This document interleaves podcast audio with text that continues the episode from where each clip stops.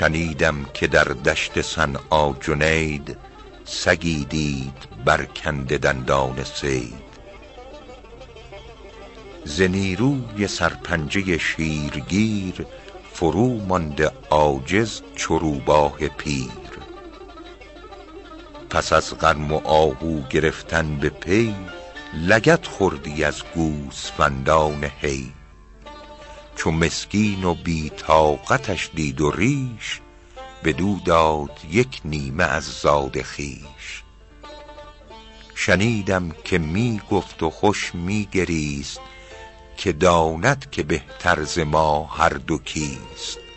به ظاهر من امروز از او بهترم دگر تا چه راند قضا بر سرم؟ گرم پای ایمان نلغزد ز جای به سر بر نهم تاج عفو خدای.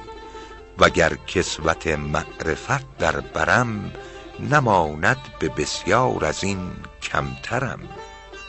که سگ با همه زشت خویی چو مرد مر او را به دوزخ نخواهند برد. رهین است سعدی که مردان راه به عزت نکردند در خود نگاه. از آن بر ملایک شرف داشتند که خود را به سگ نپنداشتند.